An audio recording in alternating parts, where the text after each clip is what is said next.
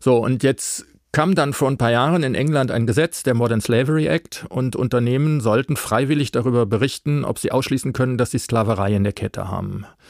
Wenige Tage nachdem das in Kraft war, rief mich ein großes deutsches Automobilunternehmen an und sagte, wir haben ein Problem im Kongo, was sollen wir machen? Sollen wir lügen wie die Wettbewerber und schreiben, wir haben kein Problem oder sollen wir die Wahrheit sagen?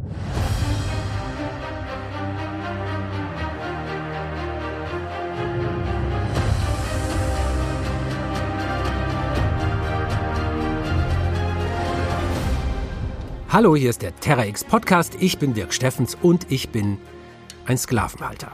Ich habe 42 Sklaven und Sklaven, die irgendwo auf der Welt unter unwürdigen Bedingungen für mich schuften. Und das alles nur, damit ich hier in meinem T-Shirt, in meiner Jeans, mit meiner Smartwatch und einem Kaffee in der Hand sitzen und in dieses Mikrofon sprechen kann. 42 Sklaven und Sklaven, nur für mich. So habe ich es jedenfalls heute Morgen von der App Slavery Footprint ausrechnen lassen. Da gibt man seine Lebensumstände ein, was man so macht und was man so verbraucht und was man so ungefähr besitzt. Und dann taucht da für mich diese Zahl auf. 42. Jetzt habe ich natürlich diese 42 Menschen nicht irgendwo auf einem Sklavenmarkt gekauft, aber ich habe gekauft. Und zwar Klamotten, Handys, Kaffee, all sowas. Und bei meinem Kauf habe ich mich fast ganz automatisch meistens für das billigste Angebot entschieden. Und das macht mich eben dann doch schuldig. Denn billig führt zu Ausbeutung. Billig führt zu Katastrophen wie dieser 2013 in Bangladesch. 24. April 2013. Das Hochhaus Rana Plaza. Es ist der 24. April 2013. Auf acht Stockwerken nähen über 3000 Menschen Kleidung. Für uns. Hier wurden Kleider für Benetton, Mango, Primark, aber auch deutsche. Was wir hier hören, das sind Auszüge aus Filmen, die das ZDF zu dieser Katastrophe ausgestrahlt hat. Bei der schlimmsten Industriekatastrophe in Bangladesch sterben über 1100 Menschen. Tausende werden schwer verletzt und leiden darunter. Bis heute. Die Menschen, die hier gestorben sind, die haben ja nicht freiwillig dort gearbeitet in diesem Gebäude. Und schon am Vortag wurden Schäden an dem Haus festgestellt. Und die Polizei hat sogar den Zutritt verboten, muss man sich mal vorstellen. Doch die Näherinnen und Näher mussten trotzdem zur Arbeit, weil sie zur Arbeit gezwungen wurden. Und zwar nicht nur an diesem Tag, sie wurden schon seit langem gezwungen. Im Nachgang der Katastrophe fanden auch hier in Deutschland große Debatten um moderne Sklavenarbeit statt. Klar, alle waren ganz betroffen, alle wollten was verändern, aber es hat sich seither kaum was verändert. Noch immer gibt es auf der Welt moderne Sklavenarbeit. Es gibt jede Menge Menschen, die ausgebeutet werden, die erpresst werden, die unter unwürdigen Bedingungen arbeiten müssen. Und wir, wir profitieren davon. Billigklamotten aus Bangladesch, neue Sneaker, Kakao, Nüsse, die Mikrochips in unserem Telefon, kurz all die vielen Dinge, die unseren Alltag so schön und so angenehm machen, das sind eben auch genau die Dinge, die uns alle zu Sklavenhalterinnen und Sklavenhaltern machen. Da dürfen wir uns nichts vormachen. Fast überall steckt moderne Sklavenarbeit drin. Warum das so ist und was wir tun können, damit es anders geht, fairer, besser, darum geht es in dieser Folge. Und deswegen habe ich mit Friedel Hütz-Adams gesprochen. Er ist wissenschaftlicher Mitarbeiter beim Südwind-Institut für Ökonomie und Ökumene. Friedel Hütz-Adams, schön, dass du da bist. Ich freue mich sehr. Im Grunde, Friedel, kann man doch sagen, du erforscht seit Jahrzehnten die Gerechtigkeit und Ungerechtigkeit des globalen Handels. Du checkst also Lieferketten von der Produktion bis in den Laden. Oder? Kann man so zusammenfassen, Friedel? Das war seit der Gründung von unserem Institut 1991, also wir werden jetzt 30 Jahre alt, tatsächlich der Ansatz. Und Ökumene steht in dem Untertitel auch für Weltverantwortung. Das ist der alte griechische Begriff. Also wir stehen für Wirtschaft und Weltverantwortung und wollen das eben wieder miteinander koppeln, was sich lange Zeit leider entkoppelt hat.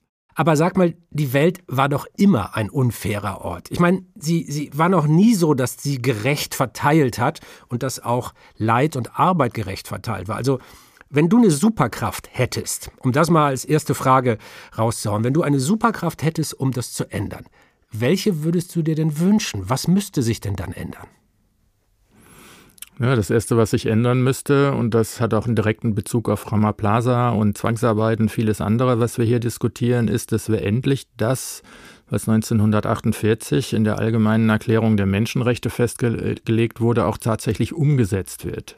Also, äh, also wenn, wenn ich mal kurz, ich grätsch mal kurz rein, es ist, äh, ich nehme an, du meinst Artikel 4 der Allgemeinen Erklärung der Menschenrechte und da heißt es, niemand darf in Sklaverei oder Leibeigenschaft gehalten werden. Sklaverei und Sklavenhandel in allen ihren Formen sind verboten. Das ist das Zitat. Das meinst du? Ja, aber es gibt auch einen Artikel, ich glaube 23 ist das, wo drin steht, dass Menschen für ihre Arbeit so entlohnt werden müssen, dass sie damit ihre grundlegenden Bedürfnisse decken können und ihre Familie versorgen können. Ähm, Sklaverei ist ja oft eine Folgeerscheinung dessen, dass Menschen so arm sind, dass sie in Not geraten und damit auch in das, was moderne Formen der Sklaverei sind, geraten. Und vieles von dem leitet sich daraus ab, ähm, dass wir weltweite Beschaffungsketten für Rohstoffe, für Produkte aufgebaut haben, in denen wir eben keine Rücksicht darauf nehmen, ob alle, die daran beteiligt sind, auch wirklich ein existenzsicherndes, menschenwürdiges Einkommen haben. Das also ist Friedel Hütz-Adams. 48 Jahre alt und ein, ja, das kann man glaube ich sagen, ein ernster Mann. Ein sehr ernster Mann. Denn das bringt es ebenso mit sich, wenn man sieht, wie die Dinge, die wir hier in Deutschland konsumieren, wirklich hergestellt werden. Und Friedel kennt sich damit ja wirklich aus. Es ist ein ernstes Thema, bei dem man vielleicht erstmal abblocken will, denn wenn wir Sklaverei hören, dann denken wir unwillkürlich an Bilder aus Spielfilmen also an Menschen auf Sklavenmärkten, die da angekettet sind, an Männer und Frauen, die aus Afrika in beengten Schiffen in die neue Welt gebracht werden, auf stürmischer See. Wir denken an Baumwollplantagen mit brutalen Aufsehern in amerikanischen Südstaaten und all sowas. Aber das gehört natürlich der Vergangenheit an, zum Glück. Doch Friedel, der hat mir erzählt, dass diese Ketten der Sklaverei, dass es die noch heute gibt. Sie sehen bloß anders aus, also keine Sklavenschiffe mehr und keine Peitschen, aber die internationale Arbeitsorganisation, die hat definiert, was eigentlich moderne Sklaverei ist. Und sie hat sich darauf geeinigt, dass das Arbeit ist, die gegen den Willen der Menschen und aus Zwang verrichtet werden muss. Ich weiß, das klingt jetzt erstmal sehr abstrakt, aber ich versuche mal, das mit einem konkreten Beispiel deutlich zu machen. Wenn beispielsweise ein deutscher Einkäufer in einen Steinbruch nach Indien geht und da Steine kauft, dann sieht er erstmal Beschäftigte. Unter Umständen, wenn er sozial engagiert ist, lässt er sich sogar mal Lohnlisten zeigen, um herauszufinden, werden die bezahlt und er schaut sich die Arbeitsbedingungen an. Was er dann unter Umständen aber nicht sieht, ist, dass dieser Steinbruchbesitzer die Arbeiter von weit weg hat kommen lassen, und es sind in der Regel Männer in den Steinbrüchen, dass er deren Reise vorfinanziert hat und damit sie ihre Familie mitbringen konnten, das Ganze vorfinanziert hat und jetzt horrende Zinsen erhebt. Das heißt, dieser Mensch arbeitet gegen die Zinsen an, die Schulden werden immer höher, er weiß, dass er aus dieser Schuldenspirale nicht rauskommt und auf dem Papier ist er angestellt, hat einen Lohn und ist irgendwann in der Position, dass ihm die Schulden so sehr über den Kopf wachsen oder er krank ist, dass er seine eigenen Kinder zur Arbeit schickt, weil er irgendwie diese Schulden abarbeiten muss. Das ist von außen dann zum Teil sehr schwer erkennbar, aber es ist aus der Sicht der Betroffenen dennoch so, sie sehen keinen Ausweg. Jetzt haben wir ja vorhin äh, dieses ähm, Bangladesch-Beispiel gehört, Rana Plaza. Äh, über 1100 Tote, viele Verletzte, für ihr Leben verstümmelte Menschen da waren ja auch viele Einkäufer, auch aus Deutschland. Das haben wir in dem, in dem kurzen Einspieler ja auch gehört. Wie entwickelt sich denn das? Wird es eher schlechter oder hat man aus diesem großen Unglück etwas gelernt, das ja schon viele Diskussionen ausgelöst hatte? Also was mich wirklich wütend gemacht hat äh, nach diesem Unglück, das war ein paar Jahre später, war äh, auf einer Tagung so in einem kleinen Raum eine Äußerung von einem leitenden deutschen Manager von einem Textilunternehmen, der dann ganz stolz verkündete, ihm wäre das nicht passiert mit Rama Plaza, weil, so seine Aussage, man habe doch gewusst, in welchem Zustand viele der Gebäude sind. Und seine Firma wäre hingegangen, wenn sie einen neuen Lieferanten suchen, dass sie erstmal einen Statiker dahin geschickt haben, um die Wände und die Decken zu prüfen.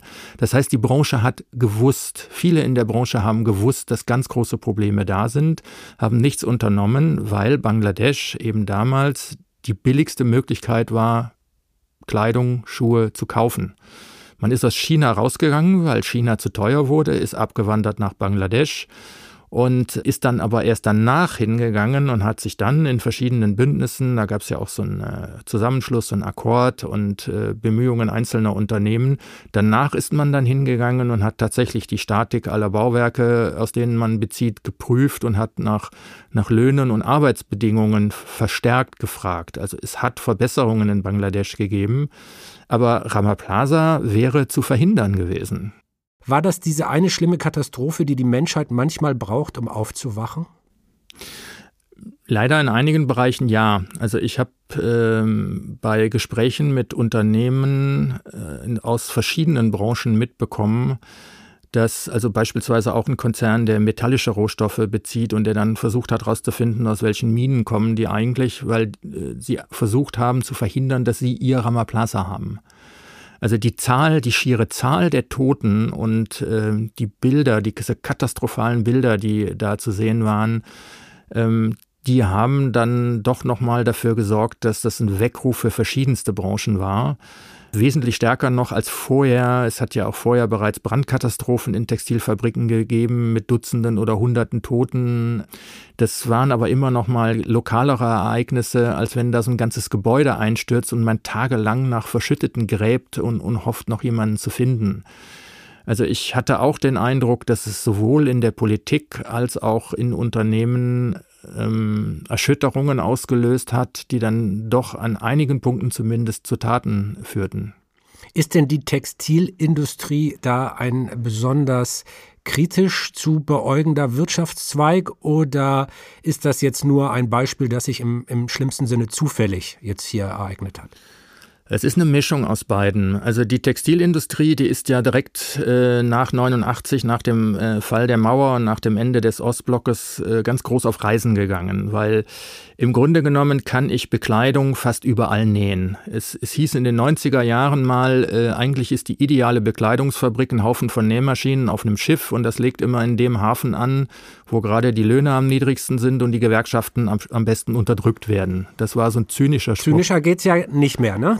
Geht's ja wirklich nicht mehr. Also bei Textilien, um da nochmal drauf zurückzukommen, das reden ja alle über die Fabriken, aber wenn wir über Formen von Zwangsarbeit und äh, auch Kinderzwangsarbeit äh, und Kinderarbeit reden, dann fängt das schon beim Baumwoll Baumwollsaatgut an. Es gibt Studien über Baumwollsaatgutproduktion in Indien und 80, 90 Prozent Kinder arbeiten auf diesen Plantagen. Man hat genverändertes Saatgut und will das auf den kleinen Feldern ganz sauber halten und dann wird jede einzelne Blüte erst mit einem Tütchen bedeckt und dann per Hand bestäubt. Das machen Kinder, weil Saatgut so schlecht bezahlt wird, dass keine Erwachsenen da dran gehen und so perfide das ist. Es sind sogar in der Regel Mädchen, die das machen, weil die Arbeit selbst für Jungs zu schlecht bezahlt ist. Das steht am Anfang der Baumwollkette und dann haben wir äh, die Probleme auf den Baumwollfeldern, wir haben die Probleme in der Baumwollverarbeitung. Wir haben jetzt gerade in China das Problem, äh, dass da ja wahrscheinlich eine Million Uiguren in Zwangsarbeiterlagern sitzt in der Region, wo 20 bis 25 Prozent der Weltbaumwollernte herkommt.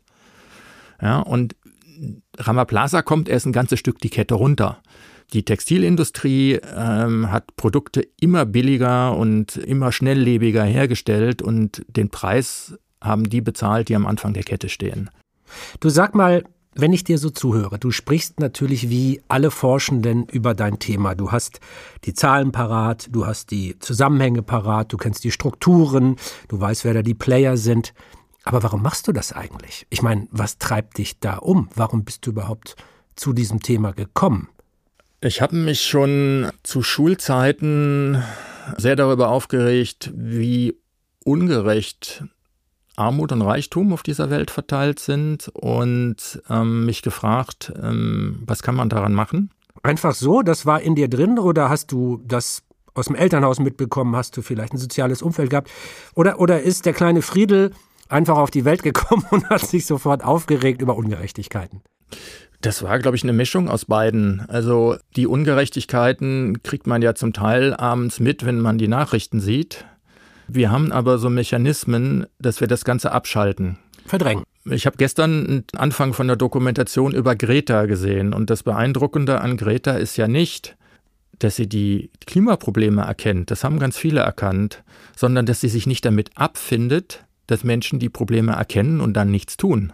Ich habe mir damals aber angeschaut, diese ganzen Ungerechtigkeiten und Ausbeutungssysteme, will ich dazu arbeiten, will ich dazu was machen und habe dann beschlossen, das zu tun. Und dann war natürlich die Frage, in welche Richtung diese Arbeit gehen sollte. Ähm, es gab auch so Überlegungen, lerne ich irgendwas und gehe als Entwicklungshelfer irgendwo hin? Mhm. Gehe ich in den journalistischen Bereich oder gehe ich so in diese, diese Schnittstelle von Forschung, Öffentlichkeitsarbeit und aber auch ein Einwirken auf hiesige Gesetzgeber und ähm, hiesige Unternehmen? Und ich habe mich dann zu letzterem entschieden. Das hört sich jetzt sehr abgeklärt an. Ähm, stellen wir uns den jungen Friedel auch schon so abgeklärt vor oder warst du auch mal ein echt wütender Friedel? Ich bin auch jetzt teilweise noch ein echt wütender Friedel, weil ähm, die Diskussionen über Schicksale von Menschen ja häufig so geführt werden, dass gesagt wird, haben wir jetzt gerade keine Ressourcen für, ist zu teuer, ist am Markt nicht durchsetzbar. Und das ist was, was mich immer noch sehr, sehr wütend macht, weil das nur stattfinden kann. Und da sind wir wieder bei dem Greta-Beispiel, weil sich so viele Menschen damit abgefunden haben. Wir haben jetzt also gelernt, ja, es gibt moderne Sklavenarbeit. Viele Dinge, die wir toll finden, also Kleidung, Schokolade, Tee, Obst, Nüsse, Autos, Handys, ich könnte jetzt ewig weiter aufzählen, hinter all denen steckt Zwangsarbeit. Also schreckliche Arbeitsbedingungen, Ausbeutung und manchmal sogar der Tod. Und jetzt möchte ich, dass es in diesem Podcast mal wehtut. Denn ich möchte wissen, welche Rolle spielen eigentlich wir dabei? Also welche Rolle spiele ich? Welche Rolle spielst du? Welche Rolle spielt jede und jeder einzelne von uns, wenn wir etwas so Alltägliches machen, wie zum Beispiel in den Supermarkt zu gehen? Und um das mal klar zu machen, ist meine Kollegin Tatjana Tameros los und sie wollte jetzt mal gucken, ist das eigentlich möglich, möglichst ethisch einzukaufen? Funktioniert das? So, erstmal ein Korb. Bananen auf der, ist das erste auf der Liste. Also wir haben hier. Oh, da steht Fairtrade drauf. Fairtrade ist doch schon mal gut. Tee soll ich ja auch kaufen. Okay, das ist nicht so einfach wie die Bananen. Oh, oh, oh. oh. Ist Mitglied der World Fair Trade Organisation. Das WFTO-Garantiesystem garantiert, dass die im Einklang, oh ja gut, aber 5 Euro für so 100 Gramm Tee, 5,50 Euro. Das aber auch äh, nicht wenig, ne? Hier steht jetzt schon wieder Fair oder ein neues Fair-Siegel. Das ist ja schön. Das ist schon das dritte Fair-Siegel. Ich habe drei Produkte, drei Fair-Siegel. Sehr gut. Die mexikanische Kooperative den Partnern, die den Kaffee für Organico ernten und verarbeiten. So kann fairer Handel vor Ort noch mehr bewirken. Ich habe halt keine Ahnung, was diese ganzen Siegel heißen. Ne? Ich weiß jetzt nicht, ob jetzt hier. Hm, so, wir haben den Kaffee. Kakao. Durch fairen Handel können die Kleinbauern ihre Ernte seit einiger Zeit selbst fermentieren und trocknen. Jo, nehme ich doch fairer Handel, fair, gefair, gedingst. Super fair. 3000 fair. So, da bin ich auf jeden Fall mal gespannt. Ich habe wirklich keine Ahnung. Man steht da, lauter Label, Label, Label, Siegel, Siegel, Siegel welches taugt was, welches nicht. Wir können es nicht unterscheiden. Äh, macht es überhaupt Sinn, auf Siegel zu gucken? Es macht Sinn, weil Unternehmen, die gesiegelte Produkte in den Umlauf bringen, äh, damit auch zeigen, dass sie sich erstmal angefangen haben zu kümmern. Immerhin. Ja, immerhin. Aber es ist trotzdem für viele der Probleme keine Lösung. Das ist das eine Problem. Ne? Also ähm, ich habe ja jetzt hier von, von euch hier die Produkte auch geschickt gekriegt und ich habe ja. Ja, warte, ja, das, warte, müssen wir kurz erklären. Wir sind ja, wir sind ja bei einem Podcast, die können uns ja nicht sehen. Äh, wir haben jetzt diese Produkte, wir haben nicht nur eine Reporterin losgeschickt, eine Kollegin, sondern wir haben jetzt beide mal hier so ein Paket. Ich beug mich mal rüber und hol das mal. Und du hoffentlich auch. So, das nehmen wir mal beide hoch. Wir haben jetzt hier ein Paket, das machen wir mal auf und da sind Produkte drin. Ganz normale Sachen. Lass uns das doch mal gemeinsam auspacken. Warte. Mit der Schere hier verletze ich mich wahrscheinlich überwiegend selbst. Hast du dein Päckchen schon auf? Ja, das äh, Aufnahmestudio hier, äh, das hat ja das schon aufgemacht, weil die gedacht haben, da wären du, irgendwelche uh, Computersachen ja. drin. du bist wieder privilegiert. Ich muss wie immer hier mit grobem Werkzeug selber ran. So, warte. Eine, einen muss ich hier noch aufschneiden. Zack. So, ich hole das mal raus. Das erste äh, habe ich hier Bananen. Da ist ein toller Aufkleber drauf, würde ich sofort kaufen. Aus Peru, Fairtrade. Dieses, dieses, äh, mit diesem Symbol, diesem Logo, das viele von uns inzwischen kennen. Kann ich das kaufen? Bin ich ein guter Typ, wenn ich das kaufe? Also Fairtrade-Bananen sind mit Sicherheit eine Verbesserung gegenüber den Standardbananen. Es ist aber auch hier so, dass den Aufpreis, den Fairtrader zahlen kann, davon abhängt, wie viel Unternehmen bereit sind zu zahlen und dass die Prämie, die dann oben drauf kommt, nach den Berichten zumindest von einigen, die Bananen anbauen, noch nicht ausreichend ist, um existenzsichernde Löhne zu bezahlen an die Plantagenarbeiter oder als Familie, die Kleinbauern, als kleinbäuerliche Strukturen Bananen anbaut, auszukommen. Das ist ein Schritt nach vorne. Es ist ökologisch, also die ökologischen Anforderungen bei Fairtrade sind natürlich bei weitem nicht so hoch wie bei Bio. Ja, also da ist es ja, äh, ja. nur ein kleiner Schritt. Bei Bananen ist es ein Schritt nach vorne. Muss man trennscharf machen. Ne? Fairtrade heißt nicht, dass es irgendwas Biologisches ist, sondern bloß, dass die Arbeiterinnen und Arbeiter vielleicht ein bisschen besser behandelt und bezahlt werden. Vielleicht. Wahrscheinlich. Wahrscheinlich. Sicher? Wahrscheinlich. Gut. Ich zocke hier das nächste Ding raus. Was habe ich hier? Guck mal, dein Leib- und Magenthema. Äh, ich habe nämlich hier, und du ja auch, die Bio-Trinkschokolade. Jetzt aber, ich meine, jetzt müsstest du, müsstest du doch strahlen vor Glück eigentlich. Da steht drauf GEPA, das ist The Fair Trade Company, das ist also fair gehandelt. Und dann ist das auch noch Bio, was du gerade gefordert hast. Das ist jetzt äh, also toll, das kaufe ich mir und dann bin ich jetzt aber wirklich ein guter Typ. Das ist tatsächlich äh, ein sehr, sehr hochwertiges Produkt, aber es äh, zeigt auch nochmal einen Teil des Problems. Also Sie werden im Supermarkt als Kunde und Kundin nur sehr wenig äh, GEPA-Schokolade finden und äh, mit Ausnahme hier von den kleinen Inseln Sao Tome auch äh, nichts aus den Hauptanbaugebieten Afrikas.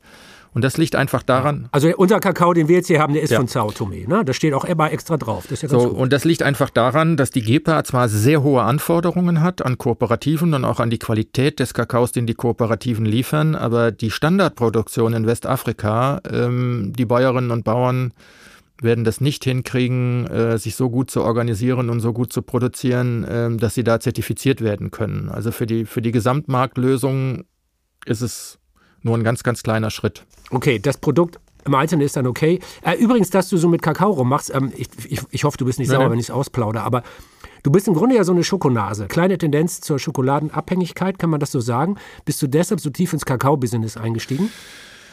Nee, das war eher so ein Zufall. Wir haben so eine Anfrage gekriegt, äh, was zu Kakao zu machen, aber dann sind wir auch mal bei dem, was Menschen wissen können oder wissen sollen. Ich habe so zwei Jahre vor dem Kakao äh, zu Natursteinen aus, aus Indien eine Studie geschrieben und äh, da war viel mit Kinderarbeit und äh, eben auch die Krankheiten, die damit einhergehen, in den Steinbrüchen zu arbeiten. Ich fand das sehr frustrierend und habe in der Zeit ziemlich viel Schokolade gegessen. Und äh, wie gesagt, so zwei Jahre später habe ich dann eine Studie über Kinderarbeit im Schokoladensektor geschrieben. Ich habe es nicht gewusst. Und zack, hat es sich heute. Und schmeckt dir Schokolade trotzdem noch heute? Sie schmeckt mir wieder. Ich habe eine Weile echt Probleme gehabt.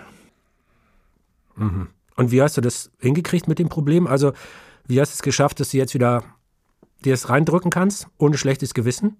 Da ich den Markt äh, sehr, sehr gut kenne mittlerweile, habe ich so zwei, drei Marken, die sehr leckere, hochwertige Schokolade machen. Also wenn du drei Marken raushaust, wenn du drei Marken raushaust, die wirklich fair und äh, viele Kriterien haben und alle drei aufzählst, dann kannst du sie hier sagen. Das ist keine Werbung, glaube ich, dann, wenn man drei Ja, sagt. aber die Schwierigkeit, die ich jetzt wiederum habe, ist, also mein Kakaogeschmack ist so äh, sehr dunkel, hochwertig, großes Aroma. Das sind nur mein wenige, Ding. Mach ja, Werbung das sind nur wenige Prozent äh, des Weltmarktes und äh, die kommen nicht aus Westafrika, was ich so kaufe. Ich esse sehr gerne Schokolade von, äh, von Rausch, so ein Hersteller in Berlin mit äh, südamerikanischer Plantagenschokolade. Mhm. Ähm, Original Beans, die machen sehr, sehr leckere Schokoladen. Ähm, Schokolade Halbar mit ihren äh, Agroforst-Projekten und hochwertigem Kakao.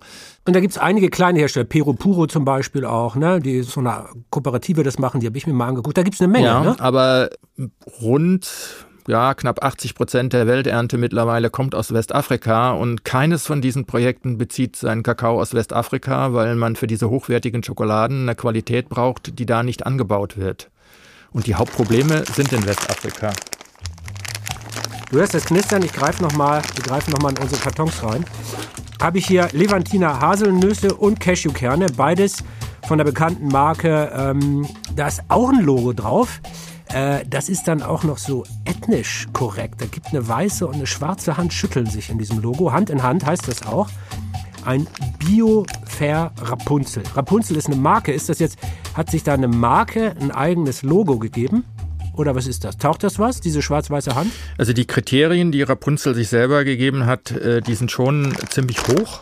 Ähm, und haben neben ökologischen Aspekten auch soziale Anforderungen drin.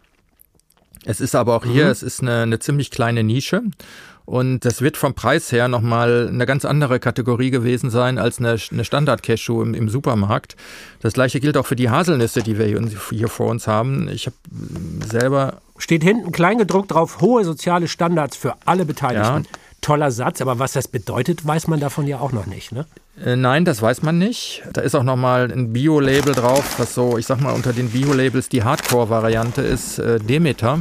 Mit, mit ja, das, das ist Demeter und, und, und Bioland, das sind so ein bisschen die Hardcore-Dinger. Ne? Und, und das, was da noch drauf ist, dieses EU-Bio-Label, das ist ein bisschen softig. Das ist oder? ziemlich softig. Dieses, dieses Blatt aus diesen EU-Sternchen, so grün mit so hat die Form von einem, von einem Baumblatt ja. und so aus Sternchen geformt. Das ist softig. Das ne? ist ziemlich softig, aber ähm, Demeter ist an sich ein, ein sehr, sehr hoher Biostandard.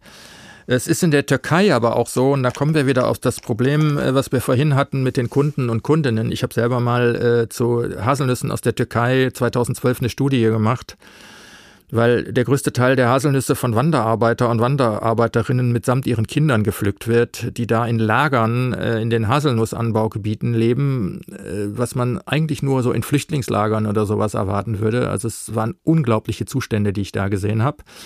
Mittlerweile sind die kurdischen Wanderarbeiter und Wanderarbeiterinnen, nach dem, was ich so gehört habe, ich bin jetzt aus verschiedenen Gründen seit ein paar Jahren nicht mehr in der Türkei gewesen, von syrischen Flüchtlingen verdrängt worden, die für noch weniger Geld arbeiten. Ja?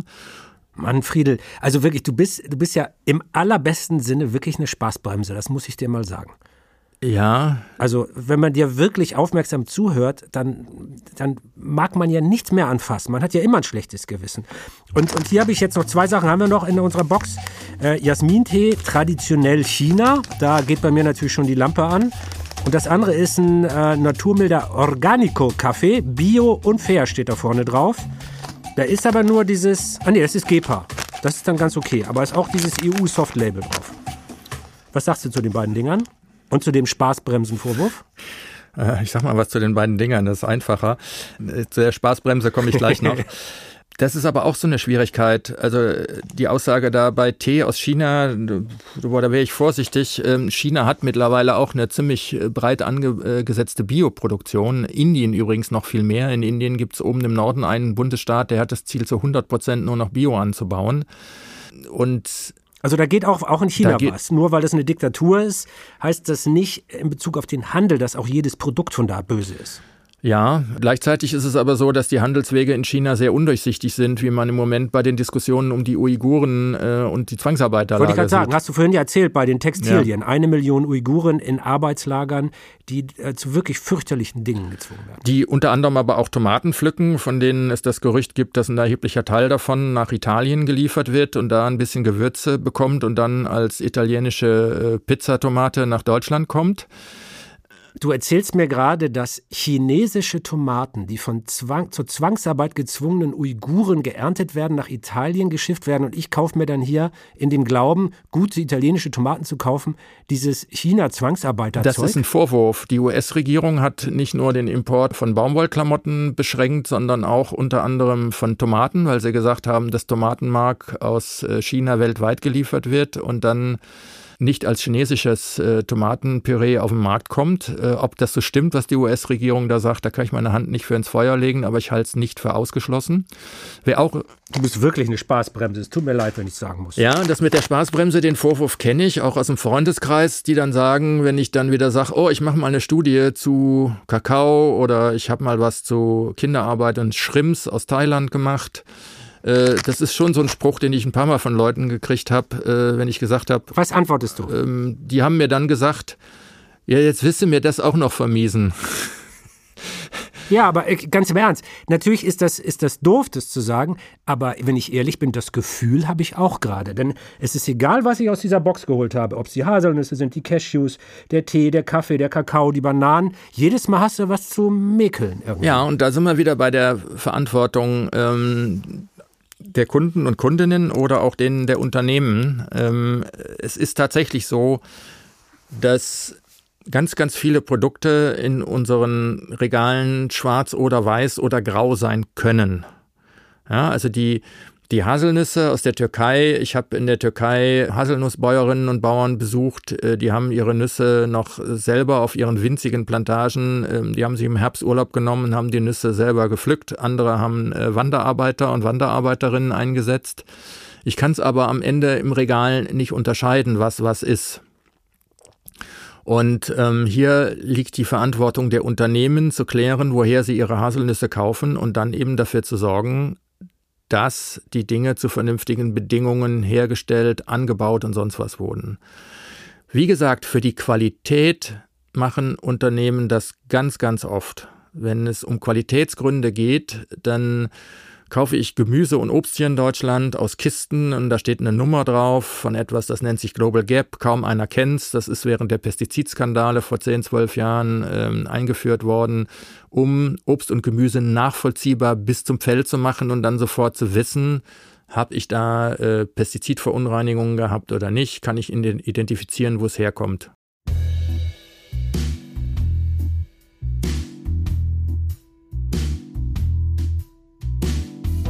Friedel und ich, wir reden also über diesen Einkauf. Und ihr habt es jetzt vielleicht an meinem spaßbremsigen Einwurf gemerkt.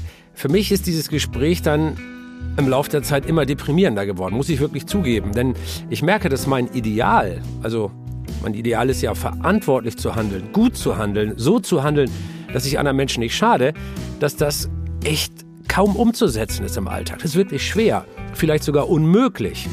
Vielleicht geht es gar nicht, wirklich Verantwortung für das eigene Handeln zu übernehmen. Oh, natürlich für das Handeln schon, aber, aber Verantwortung für die Produkte zu übernehmen, die man kauft. Und dann kommt man ja ganz leicht zu dem Schluss, okay, wenn das nicht funktioniert, wenn jetzt sowieso alles egal ist, dann mache ich halt nichts. Dann ziehe ich mich halt aus der Verantwortung raus. Und wenn man das sagt, dann trifft man bei Friedel wirklich einen wunden Punkt. Ja, ich möchte erstmal an dieser Verantwortung kratzen. Ich selber beschäftige mich hauptberuflich mit diesen Themen.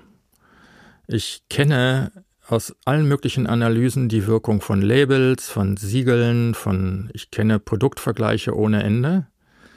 Aber es gibt so viele Parameter, die ich da zu bedenken habe, dass es eigentlich auch für mich unmöglich ist, durch den Supermarkt zu gehen und die richtige Entscheidung zu treffen. Die perfekte Ausrede, nichts zu tun, oder? Ähm, nein, das würde ich so nicht sehen, äh, sondern es zeigt den Irrweg, den wir hatten, sowas alles auf einer freiwilligen Basis zu machen. Unternehmen kleben sich ihre Labels auf ihre Produkte und ähm, suggerieren uns damit, dass sie eine Lösung gefunden haben, auch wenn es häufig nichts löst. Ich komme auf das Beispiel Kakao und Schokolade zurück. Auch Fair Trade oder Rainforest äh, oder UTS zertifizierter Kakao aus Westafrika ist nicht von den Einkommen her wesentlich fördernder für die Familien als äh, herkömmlicher Kakao. Der Unterschied ist ziemlich gering, weil auch eine Fairtrade-Prämie sich immer an dem orientieren muss, was Unternehmen bereit sind im Wettbewerb zu bezahlen. Letztendlich habe ich immer wieder das Problem, dass ich in irgendwelchen Interviews sitze oder in Verbrauchersendungen und dann gefragt werde, ja, welche Labels empfehlen Sie denn? Und ich dann sage, naja, wenn ich da genau hintergucke, sehe ich, dass das allenfalls einzelne Aspekte berührt, aber nur sehr wenig, oft in den Marktstrukturen verändert. Und dann sind wir zurück beim Lieferkettengesetz. Die Verantwortung für die Einhaltung von Menschenrechten in Lieferketten liegt bei den Unternehmen. Punkt. Und da sind wir bei dem schlimm klingenden Lieferkettengesetz angekommen. Das hört sich langweilig an, aber ist halt wichtig, weil es irgendwo auf der Welt um das Leben und die Lebensqualität von Menschen geht. Also Organisationen wie die Verbraucherzentrale, die fordern schon seit Jahren, dass nicht wir Verbraucher im Supermarkt die Verantwortung übernehmen müssen und mit unserem Gewissen kämpfen müssen, also bei jeder Tüte Haselnüsse, die wir da einpacken, sondern eben das schlechte Gewissen müssten zunächst Wirtschaftsunternehmen äh, haben, dass äh, sie unter diesen Bedingungen produzieren und die Politik, dass sie entsprechende Standards noch nicht geschaffen haben. Nur wenn Politik und Wirtschaft dieser Verantwortung nachkommen, sind Verbraucher überhaupt in der Lage, tatsächlich nachhaltig zu konsumieren. Jochen Geilenkirchen war das Referent für nachhaltigen Konsum bei der Verbraucherzentrale. Und diese Verantwortung, die würde eben ein Lieferkettengesetz nach sich ziehen. Das ist also nicht abstrakt, sondern ganz konkret. Denn das Gesetz würde regeln, dass Firmen die Verantwortung übernehmen müssen, wenn für ihre Schuhe, ihre Shirts, ihre Sneaker, ihre Haselnüsse oder was auch immer Menschen zu modernen Sklaven gemacht werden. Also nicht nur in ihren ganz eigenen Fabriken, die ihnen direkt gehören, sondern auch in jedem einzelnen Subunternehmen, Sub-Subunternehmen, bei jedem Zulieferer und so weiter. Also durch die ganze Kette eben. Bei Verstößen drohen dann Sanktionen. Seit 2011 gibt es Leitlinien der Vereinten Nationen für Wirtschaft und Menschenrechte. Und aus denen hat die Bundesregierung 2016 einen nationalen Aktionsplan gemacht. Der besteht vor allem aus fünf Punkten. Punkt 1. Es gibt eine öffentliche Grundsatzerklärung zur Achtung der Menschenrechte. Punkt 2. Das Unternehmen macht eine Risikoanalyse. Es ermittelt, wo in der Lieferkette Menschenrechte gefährdet sind. 3. Das Unternehmen führt Maßnahmen ein, um die Menschenrechtsverletzungen zu bekämpfen und überprüft, ob sie wirken. 4. Das Unternehmen informiert über diesen Prozess. Und die 5. Es gibt eine Möglichkeit für alle Beteiligten, Beschwerden beim Unternehmen einzureichen. Das klingt doch jetzt gut, oder? Aber das Ganze ist nur auf einer freiwilligen Basis passiert. Bis 2020 sollte überprüft werden, ob und wie viele Unternehmen sich wirklich jetzt an die Vorgaben halten. Wären es weniger als die Hälfte, dann müsste es verbindliche Gesetze geben, aber eben nur dann. Und das Ergebnis? Tja, nur 13 bis 17 Prozent der überprüften Unternehmen erfüllten die Anforderung, nicht mal ein Viertel. Tja, und deshalb soll jetzt eben das Gesetz kommen. Die wichtigsten Punkte? Unternehmen haften für sich selbst und ihren ersten Zulieferer. Also nicht die ganze Kette, aber immerhin für den ersten Zulieferer. Bei Menschenrechtsverletzungen weiter hinten in der Kette müssen sich Unternehmer nur kümmern, wenn sie einen Hinweis darauf bekommen. Das Gesetz soll ab 2023 kommen für Betriebe mit mehr als 3000 MitarbeiterInnen. Und danach soll es dann schrittweise ausgeweitet werden für Betriebe mit mehr als 1000 Mitarbeiterinnen zunächst und so weiter und so weiter. Das soll kontrolliert werden von einer neuen Behörde, die extra dafür eingerichtet wird und die auch Strafen verhängen kann, theoretisch zumindest. Und NGOs in Deutschland, die sollen sogar eine Klagemöglichkeit bekommen, um für Opfer in anderen Ländern vor deutschen Gerichten einstehen zu können. Und was sagen die Unternehmen dazu? Naja, also ich glaube, am Ende haben wir alle eine Verantwortung. Ich glaube, die größte Verantwortung liegt bei den Staaten, weil der Schutz der Menschenrechte ist primär erstmal eine staatliche Aufgabe. Das heißt, der Staat muss letztendlich den Rahmen setzen, in dem Unternehmen und dann auch Verbraucher agieren. Das ist auch sehr unterschiedlich, was das für Lieferketten sind und was das für Firmen sind. Manche Firmen haben auch sehr kurze Lieferketten. Die kennen sozusagen wirklich vom Rohstoff bis zum äh, Endprodukt. Die kennen das alles. Das sind sehr wenige. Das ist überschaubar. Wenn man aber sehr große und sehr komplexe Lieferketten hat, wie es in einigen Bereichen ist, wie gesagt, äh, das, das Beispiel ist, finde ich, immer sehr, sehr, sehr schön mit den äh, mit den Firmen, die äh, schon bei Tier 1, bei den direkten Zulieferern 100.000 haben, da wird das natürlich schwierig. Äh, wie gesagt, geschweige denn die, die dort dann dahinter stehen, zu denen, wie gesagt, noch nicht mal Vertragsbeziehungen herrschen. Die wir da gerade gehört haben, das ist Anne Lauenroth vom Bundesverband der deutschen Industrie. Und wenn man ihr so zuhört, dann bekommt man den Eindruck, so richtig glücklich scheint man mit diesen Gesetzesvorgaben nicht zu sein. Und noch mehr, Anne Launroth vermutet sogar, dass dieses Gesetz Folgen haben wird, die wir noch gar nicht absehen können. Und äh, ich gebe Ihnen mal ein Beispiel. Ich habe ja auch viel mit Afrika ähm, zu tun gehabt und hatte da auch ein Projekt in Ostafrika drei Jahre. Und das kann natürlich dann bedeuten, dass sich äh, Unternehmen zum Beispiel aus risikoreicheren Märkten wie in Afrika zurückziehen. Dort haben sie zum Beispiel Zulieferer, die sind im Zweifelsfall nicht zertifiziert. Und das heißt, da besteht natürlich die Gefahr, dass dann die Unternehmen sagen, na ja, damit ich das wirklich rechtssicher mache, dann muss ich mich halt doch auf die weiterentwickelten Länder konzentrieren, auf die größeren Zulieferer, die, die zertifiziert sind, wo ich wirklich auf Nummer sicher gehen kann. Und dann haben wir halt die, die Sorge, dass dann eigentlich die Investition und auch das Engagement deutscher Unternehmen in Entwicklungs- und Schwellenländern, gerade in Afrika, was ja eh, nicht, eh schon nicht so hoch ist, dass sich das noch weiter vermindert durch so ein Gesetz, weil man letztendlich halt die negativen Konsequenzen nicht stark genug berücksichtigt. Okay, soweit das, aber jetzt zurück zu dir, Friedel. Ist das so? Ähm, die Frau, die da gerade gesprochen hat, unterstellt, dass deutsche Unternehmen, die in Afrika aktiv sind, dies tun, obwohl da Menschenrechte gebrochen werden. Gleichzeitig gehen die Verbände hin und sagen, deutsche Unternehmen sind vorbildlich, wir brauchen kein Gesetz, weil in unseren Ketten gibt es keinen Menschenrechtsbruch. Also auf eins von beiden müssten sie sich jetzt mal einlassen. Und im Zweifelsfall wird es tatsächlich so sein, dass ich Probleme habe, in einem Land, die ich nicht in den Griff kriege und vielleicht sogar rausgehe. Wenn ich mir aber, um wieder zu meinem Lieblingsthema zu kommen, Kakao anschaue, 90 Prozent der deutschen Kakaoimporte kommen aus Westafrika. Es gibt keinen Ersatz dafür. Ich muss diese Kette aufräumen, weil andere Lieferanten gibt's nicht. Das gleiche. Okay, also, also gibt's keine Ausreden. Man muss genau daran. Ja. Äh, das gleiche, das gilt auch für ähm, Kobalt beispielsweise aus dem Kongo. Ähm, ein einzelnes Unternehmen kann noch sagen, ich kaufe woanders, wenn alle Unternehmen das machen würden. Es ist nichts anderes da. Ich habe vor Jahren zum Thema Kaffeesektor gearbeitet und da haben mir auch Unternehmen gesagt, naja, wenn die Vorlagen so groß werden, in Lateinamerika ist der Sektor besser, dann gehen wir alle nach Lateinamerika. Nein, die werden das nicht tun, schon aus Klimarisiken und Wetterrisiken. Ich habe in der größeren Region in Lateinamerika eine kleine Dürre und der Kaffeepreis geht durch die Decke und dann bin ich froh, dass es in Afrika noch Produzenten gibt in verschiedensten Ländern und ich da einkaufen kann. Schon wegen, wegen der Risikostreuungen ist das äh, fadenscheinig, wenn die, wenn da Verbandsvertreter sagen, die werden aus bestimmten Regionen rausgehen, die werden Risiken weiter streuen. Aber, aber jetzt mal im Ernst, also ich meine, das weiß doch, nehmen wir mal irgendein Unternehmen raus, mit einem Kollegen von der Zeit zusammen, haben wir mal auseinandergedröselt, was in so einem VW Golf drin steckt. Das sind ja tausende Teile, also von seltenen Erden für die Elektronik über das ganze Metall aus irgendwelchen Rohstoffminen bis hin zu den Hölzern fürs Holzlenkrad oder das Leder für die Ledersitze, das vielleicht von einer argentinischen Kuh kommt, aber dann in einer indischen Gerberei unter unwürdigen Bedingungen verarbeitet wird, dann mit Schiffen über den Ozean, die Schweröl verbrennen und das, was Volkswagen dann doch realistischerweise nur machen kann, ist da anfangen, wo jemand Leder weiterverarbeitet. Oder ich meine, die haben doch keine Ahnung, was da in Indien ist und wo das wirklich herkommt. Oder ist das nachvollziehbar für so große Konzerne? Teilweise ist es nachvollziehbar, teilweise kann es nachvollziehbar gemacht werden. Grundsätzlich ist es ja schon mal so, dass diese Konzerne großen Wert auf Qualität legen und für die Qualität genau nachvollziehbar machen, was woher kommt.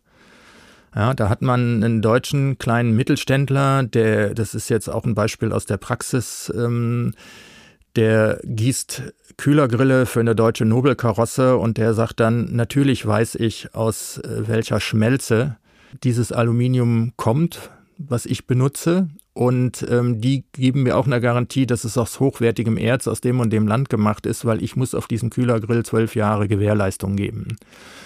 Also im Automobilsektor, ähm, ich habe da vor 10, 12 Jahren angefangen zu, zu arbeiten war es anfangs tatsächlich so, dass mir die Unternehmen gesagt haben, wir wissen gar nicht, wo die, wo die Sachen herkommen und wie können sie sich das, äh, wie können sie auch nur verlangen, dass wir das alles äh, kennen. Ist ja bis heute ein Argument, das auch aus der Politik oft kommt, ja? dass es in der Praxis gar nicht leistbar ist für deutsche Konzerne oder sagen wir mal westliche, europäische, US-Konzerne wirklich bis zur Quelle rückzuverfolgen wo was unter welchen Bedingungen hergestellt wurde. Du bist seit 30 Jahren in diesem Thema drin. Sag uns mal, wie du das siehst. Wenn Unternehmen das wollen, können sie es machen. Jetzt lerne ich gerade von dir, weil du dich so gut auskennst mit diesem Thema und das schon so lange machst. Wir neigen ja immer dazu, wir suchen den oder die Schuldigen und versuchen mit dem Finger auf einen zu zeigen. Also der Produzent oder äh, der Verbraucher oder die Politik.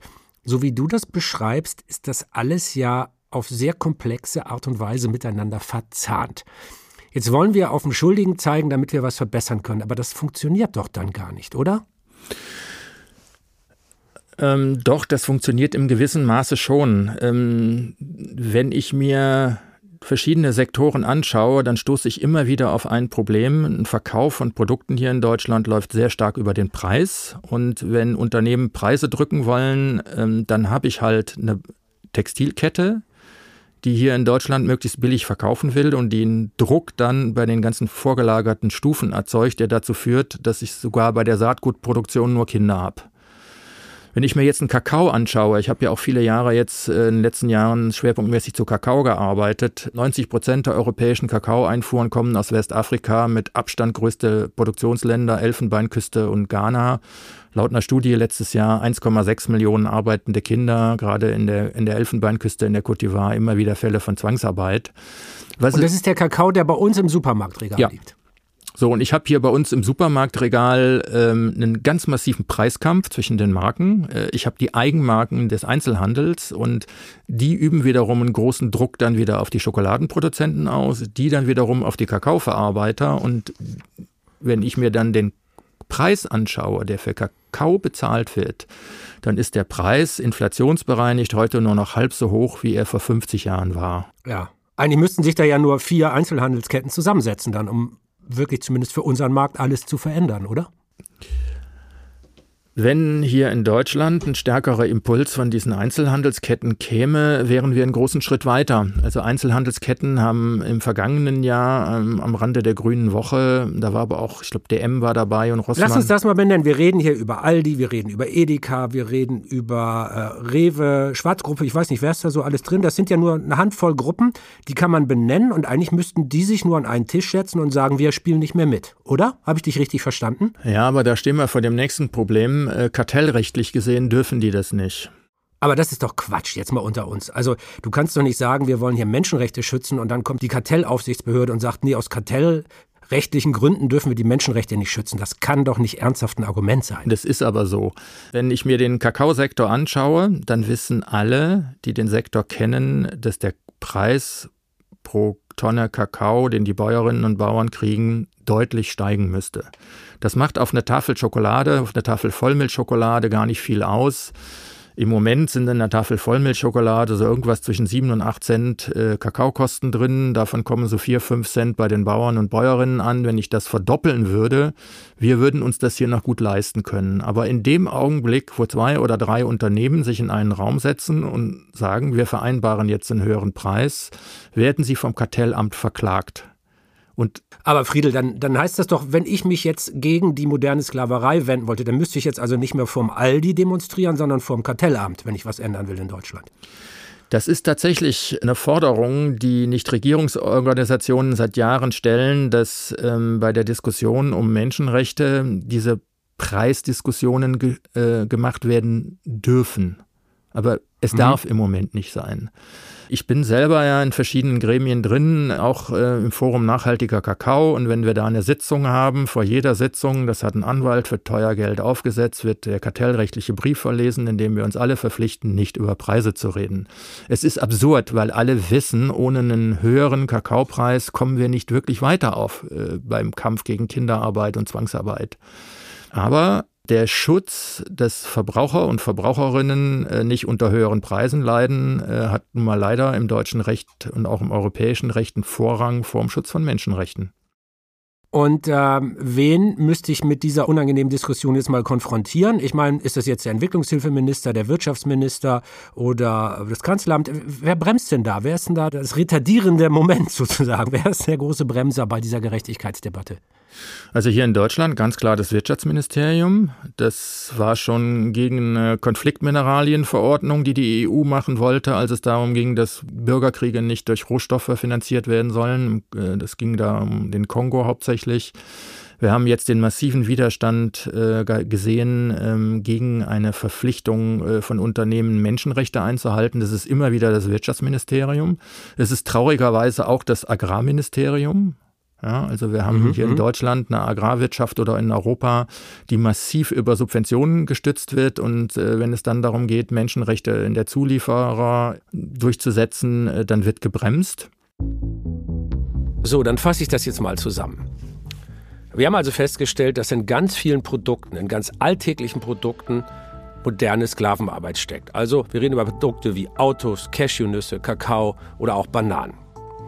Und diese moderne Sklavenarbeit, das ist kein kleines Problem. Das betrifft nicht nur irgendwelche Mini-Betriebe irgendwo am Ende der Welt, sondern Millionen Menschen, über 40 Millionen sogar, sagt die internationale Arbeitsorganisation und wird dabei unterstützt von anderen Institutionen und Organisationen, die das auch untersuchen. Und von Friedel Hütz Adams wollte ich wissen, welche Perspektive haben diese Millionen Menschen, die in Sklavenarbeit stecken, die in Afrika, Asien und Lateinamerika hart dafür arbeiten, dass wir hier leicht und preiswert konsumieren können. Was heißt denn das für das Leben von dir und deinen Kindern? Der größte Teil der Menschen, die unter modernen Formen der Sklaverei leiden, und das ist auch ein Unterschied zu früher, sind das nicht für ihr Leben lang, sondern für einen bestimmten Zeitraum, häufig mehrere Jahre, in denen sie irgendwas abbezahlen müssen oder indem sie einen Vorschuss, den sie gekriegt haben, abarbeiten müssen. Sie arbeiten häufig in Lieferketten, wo Beschäftigte sehr, sehr schlecht bezahlt werden. Wenn sie besser bezahlt würden, könnten sie diese Gelder, die sie gekriegt haben, früher abarbeiten. Wenn die Regierungen in den Ländern, weil verboten ist das überall, ihre eigenen Gesetze stärker durchsetzen würden, dann hätte ich auch Verbesserungen. Dazu können hiesige Unternehmen beitragen, indem sie sagen, wir wollen von unseren Lieferanten wissen, ob sie die Gesetze einhalten. Ich möchte wissen, wo mein Rohstoff herkommt, wo mein Kakao, mein Naturstein herkommt und ich möchte Auskunft darüber, wie ihr die Leute anstellt. Wenn wir demnächst ein Lieferkettengesetz haben, dann werde ich das in vielen Branchen ja auch tun müssen. Die Perspektive dann für die Menschen, ob sie danach wieder vielleicht in Schuldensituationen reinkommen, die verbessern sich natürlich, wenn in Steinbrüchen, auf Kakaoplantagen, in Textilfabriken höhere Einkommen erzielt werden. Also man merkt tatsächlich, wie, wie, wie tief du da drin steckst. Aber wenn die, die ganzen Hörerinnen und Hörer, die uns zuhören, und die vielleicht wirklich ernsthaft und aufrichtig betroffen sind von dieser modernen Sklaverei, die machen jetzt, auf was für immer im Gerät sie unseren Podcast hören, das Ding aus und müssen noch was einkaufen. Können wir denn gar nichts tun? Ist es denn wirklich nur Politik und Unternehmen? Äh, sie können was tun. Also ich selber kaufe einen erheblichen Teil meiner Produkte in Bioqualität, weil die in der Regel besser bezahlt werden und auf dem Weltmarkt höhere Preise erzielen.